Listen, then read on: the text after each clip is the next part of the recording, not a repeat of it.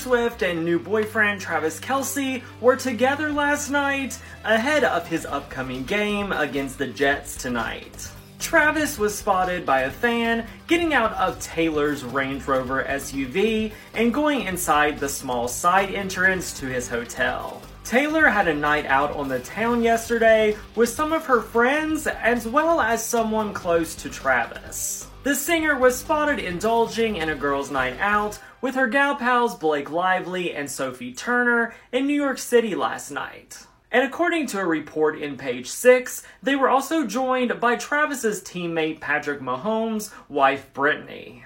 Taylor was spotted chatting it up with Brittany at a post-game party last week, and it seems they made fast friends. Taylor is once again expected to attend Travis's game tonight against the New York Jets at MetLife Stadium in East Rutherford, New Jersey. Let's see if she'll continue to be his lucky charm. Short Cast Club